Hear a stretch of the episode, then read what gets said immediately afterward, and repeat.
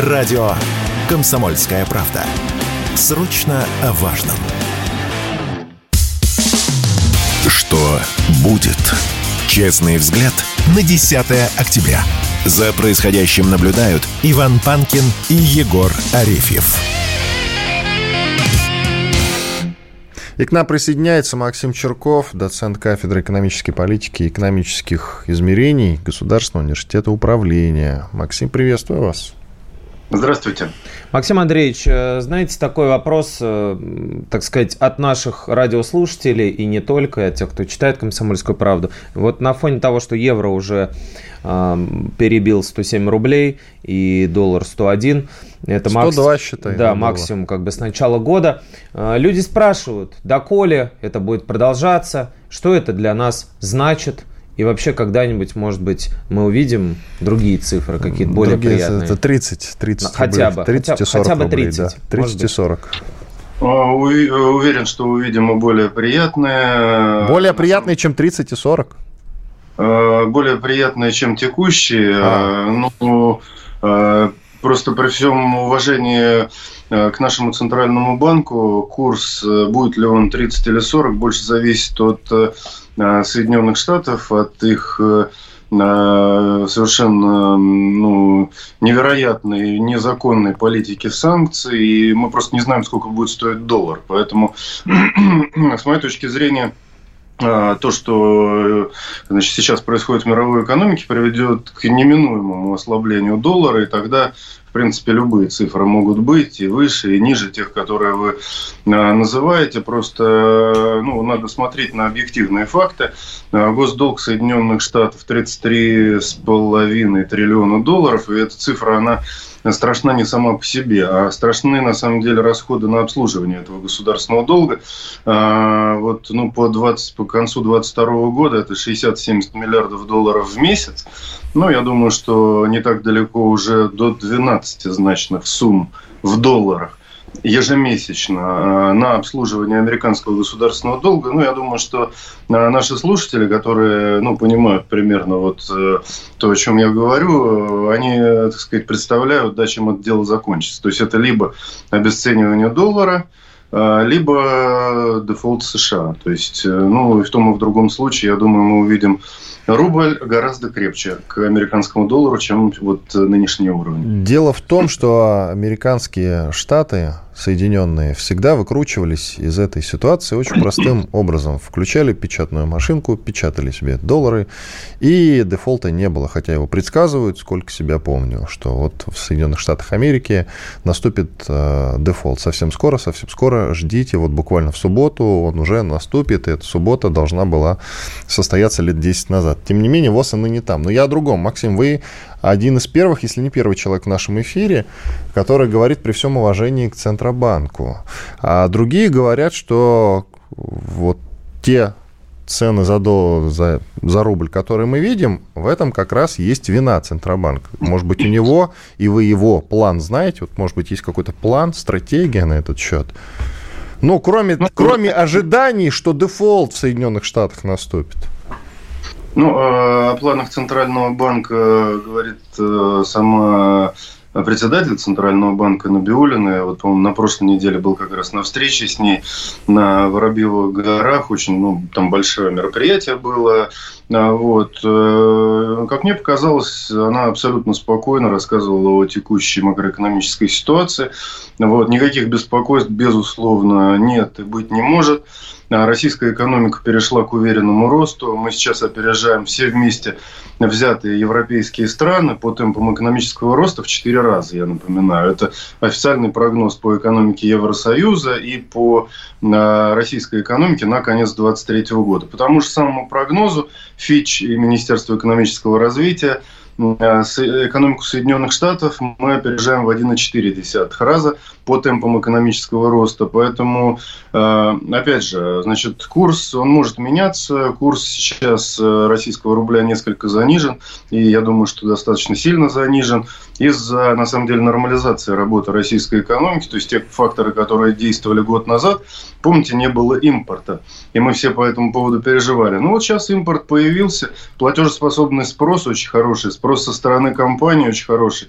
Ну, поэтому курс рубля несколько ослабевает. Но я опять же, я напомню, что вот на самом деле до февраля 2022 года, так аккуратно скажем, ну вспомните, какой был курс российского рубля. Ну, по-моему, был доллара, да, рубля к доллару. 76, может быть, вот так. То есть было колебание... Хорошо жили. Сейчас к 100.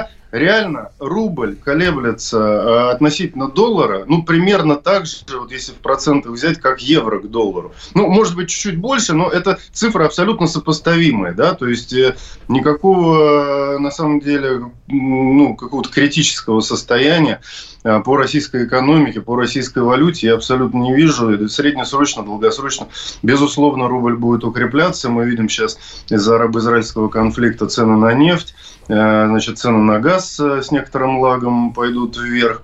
В Европе они уже, кстати, сильно достаточно растут. Поэтому я абсолютно спокоен относительно рубля. У меня все сбережения, кстати, в российских рублях. Отлично. Максим Андреевич, а вот такой вопрос тоже немаловажный. Во время вашей встречи с Эльвирой Сахипзадовной, может быть, вы обратили внимание, брошь какая на ней была, потому что эта деталь порой важнее движения курса и говорит о многом. Вы знаете, это была достаточно большая встреча в учебной аудитории Московского государственного университета. Я, к сожалению, сидел достаточно далеко, но мне показалось, что броши не было. Вот. И на самом деле по форме одежды, в общем-то, Эльвира Сахипзадовна была очень скромно выдержана одета. Прекрасно, так сказать, презентация была, то есть присутствующие преподаватели, сотрудники, мне показалось, очень положительно оценили ее. Впрочем, ну, было немножко, я бы сказал, юмор, но по другому поводу. То есть настроение у нее было очень хорошее. Юмор не по поводу курсовых, значит, вот всех вот этих вот историй. Это исключительно как демонстрация хорошего настроения, нормального настроения, рабочего настроения. Может, это нервный смех был, нервная ирония? Я не думаю, опять же, вот та статистика, которую мы видим по экономике, по российской, о которой я уже сказал, она не дает повода для нервного смеха. Кроме того, даже если говорить об инфляции, в том же прогнозе Министерства экономического развития реальные заработные платы на конец 2023 года, то есть заработные платы за вычетом инфляции, в России вырастут на 6,2%. Поэтому давайте дождемся, пока они вырастут. А то постоянно говорят, что там растут заработные платы, индексация зарплат проводится, пенсии повышают и так далее. Но вместе с этим совсем дорожают и продукты питания. И, кстати, топливо дорожает с какого-то тоже перепугу. И мы ведем сейчас военные действия с Украиной. В каком-то смысле зависим от импорта, потому что тяжелее его доставать. А импорт за валюту все-таки покупается, не так ли? А валюта дорогая.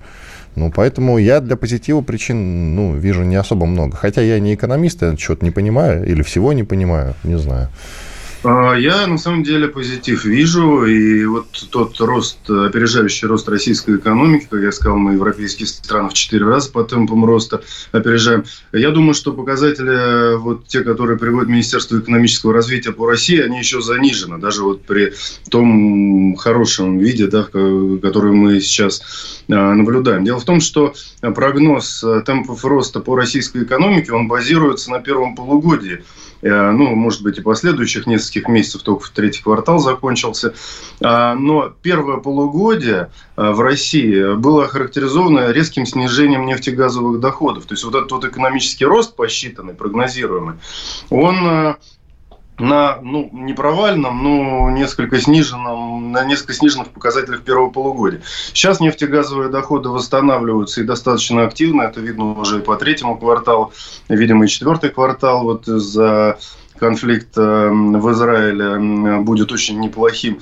Поэтому я думаю, что опережение российской экономики, но это мое личное мнение, будет еще гораздо сильнее. особенно вот что касается экономики Евросоюза, потому что на самом деле 0,7% от экономического роста, о котором я сказал и о котором говорит Fitch, это, по всей видимости, завышенные оценки.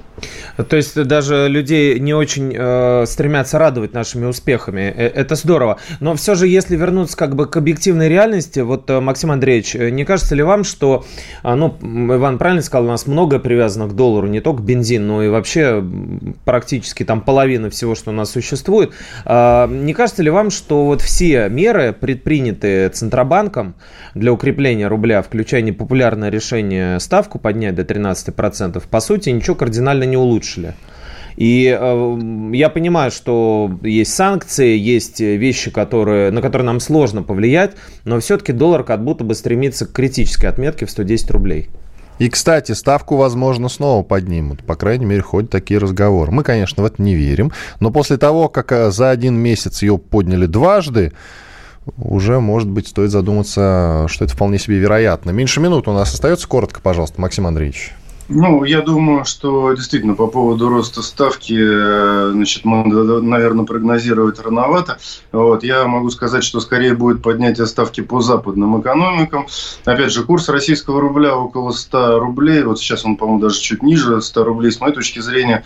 Опять же, если средний взять курс за последние 2 года, не так уж он сильно, отклоняется. Будут отклонения и в другую сторону от равновесного значения. Поэтому в этом я абсолютно не сомневаюсь. И спасибо. Я думаю, что... Да. Спасибо. Максим Чирков, доцент кафедры экономической политики и экономических измерений Государственного университета управления, был с нами. Благодарим его.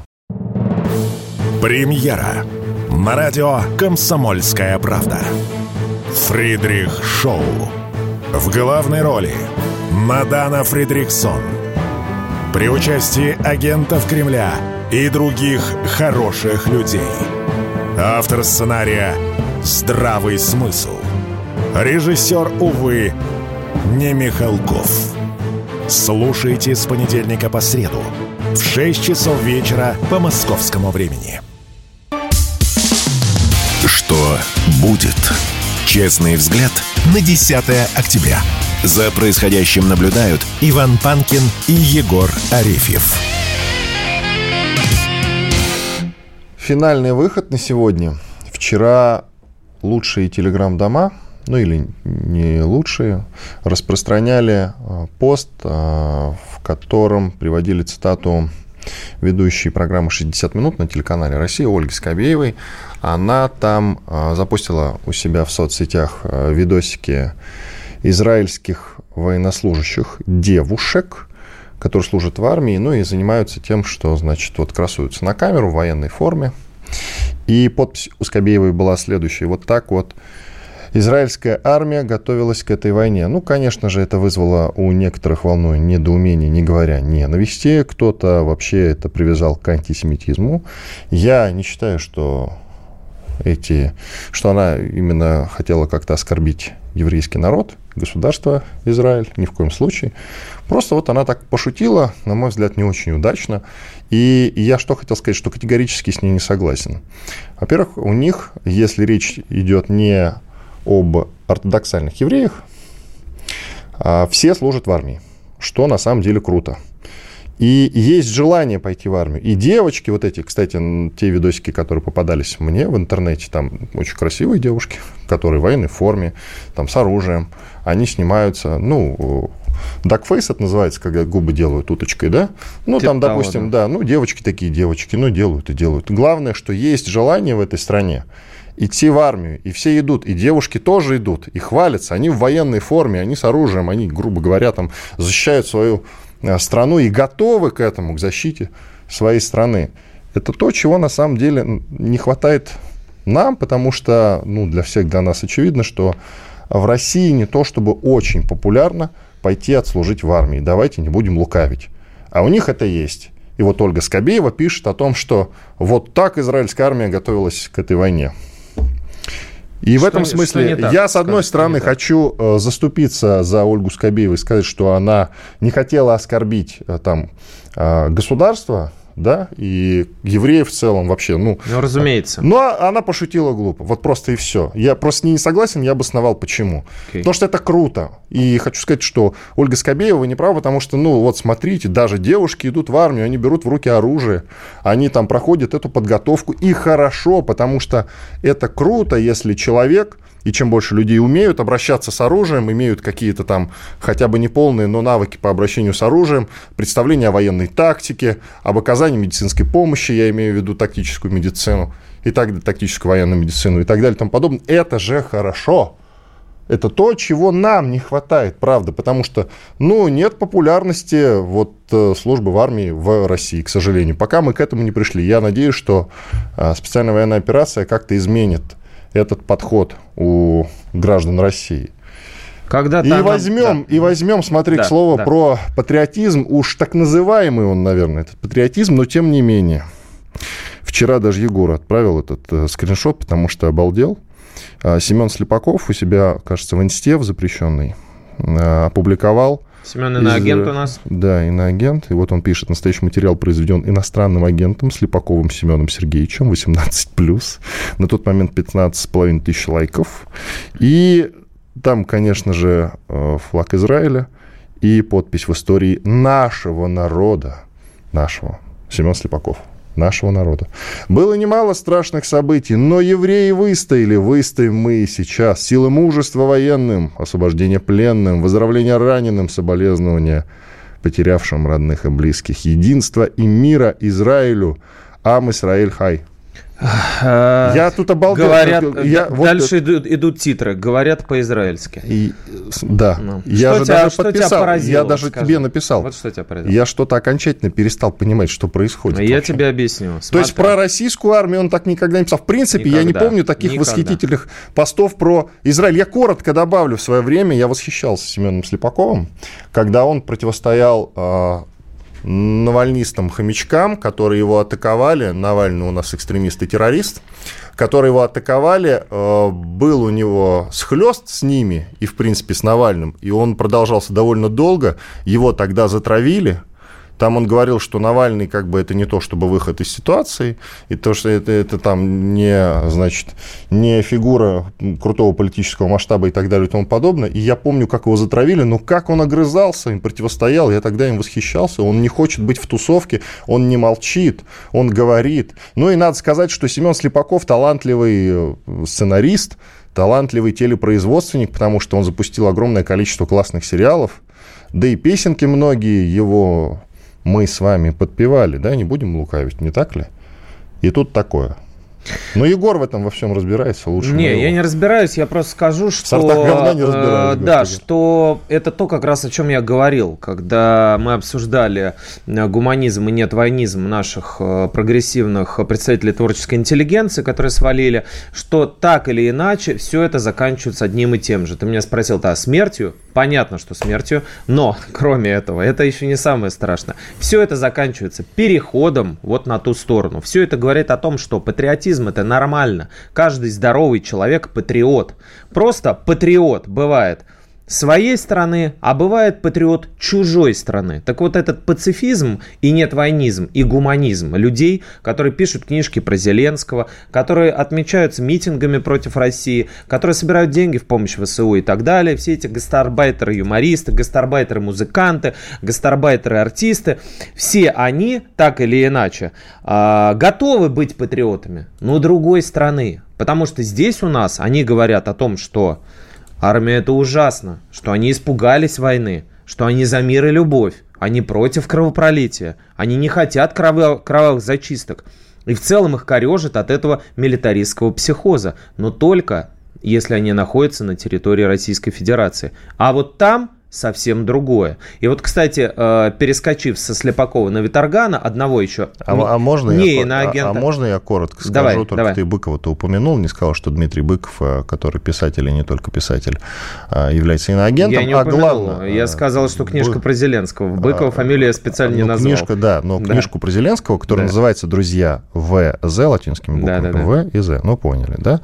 Написал Быков, вот она сейчас должна выйти, я надеюсь, в России все-таки не выйдет. И я расскажу о ней в следующей, ну, или в последующей программе, что у нас в государственной российской газете призывают ее выпускать. Это вообще просто вот в галлюциногенном сне такое невозможно представить, чтобы, я не знаю, там в Израиле предлагали книжки Гитлера выпускать. Вот примерно то же самое. Короче, да, возвращаясь к этой теме. Вот Максим Виторган еще есть, он не иноагент, насколько я знаю. Он тоже уехал, тоже был в ужасе от того, что происходит в России. Тоже, значит, призывает сейчас донатить армии Израиля деньги и тоже предлагает их поддерживать. А армии Израиля деньги донатить зачем? Еще денег нет. Ну как, помощь же нужна всегда. Всегда нужна помощь. Он собирает, ссылки кидает и так далее. У него сын Даниил, внук Эммануила Виторгана, прекрасного блестящего советского артиста. Он успел отслужить в армии России в 2020 году, а потом уехал в Тель-Авив, где тоже отслужил в Цахал, в армии Израиля. И буквально месяц назад был демобилизован, друзья. Месяц назад. То есть, о чем это говорит? О том, что он сейчас может попасть под мобилизацию. Очень интересно, что по этому поводу думает его папа. И будет ли он поддерживать позицию и действия своего сына, который вообще-то будет выполнять, ну, мягко говоря, боевые задачи. И, возможно, как они говорят... убивать людей. Хотя, в моем понимании, убивать людей — это когда ты на улице подошел и убил человека. А во время, как бы, боевых действий там немножко другое. Там не совсем, как бы, люди, солдаты, противники и все остальное. Но ладно, это не важно. И в этой связи, да, вот чем мне хотелось бы закольцевать.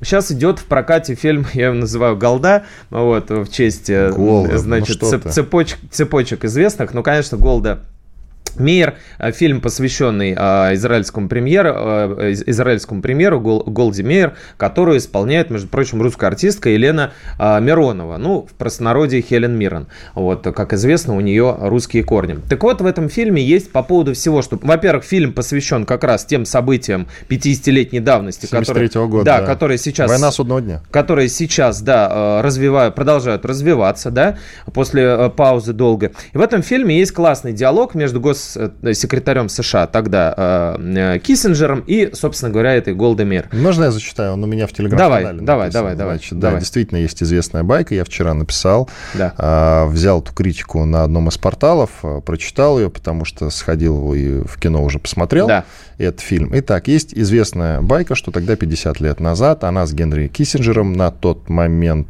госсекретарем США, имела, значит, разговор, просила его сделать судьбу Израиля главным приоритетом для Соединенных Штатов Америки. И Киссинджер ответил: во-первых, я гражданин США, во-вторых, государственный секретарь, и только в-третьих, еврей. Не растерявшаяся Голда Мейер тут же парировала: мы в Израиле читаем справа налево. Да, и в этой связи мне бы просто хотелось всех призвать, вспомнить, что мы не в Израиле, и мы читаем слева направо. Поэтому, собственно говоря, если человек русский, он, мне кажется, ему как-то стрёмно забывать об этом, даже если хочется жить на морьке, под солнышком, и прикрываться очень приятными и выгодными всегда гуманистическими ценностями. То есть двойное гражданство сейчас не соответствует национальным интересам России, и двойное гражданство ты бы отменил. А мы это обсудим. Нет, я бы не стал ничего отменять. Мы это обсудим. Это долгая тема для разговора, но мне кажется, что есть моменты для страны ключевые, в которых, как бы, играть на этом не очень красиво. Просто не очень красиво. Не то, что там типа плохо, хорошо, сажать, расстреливать. Нет. Иван Панкин и Егор Арефьев были здесь, остались довольны. Совсем скоро, то есть завтра, увидимся, услышимся. Всем пока. Все программы «Радио Комсомольская правда» вы можете найти на Яндекс.Музыке. Ищите раздел вашей любимой передачи и подписывайтесь, чтобы не пропустить новый выпуск. «Радио КП» на Яндекс.Музыке. Это удобно, просто и всегда интересно.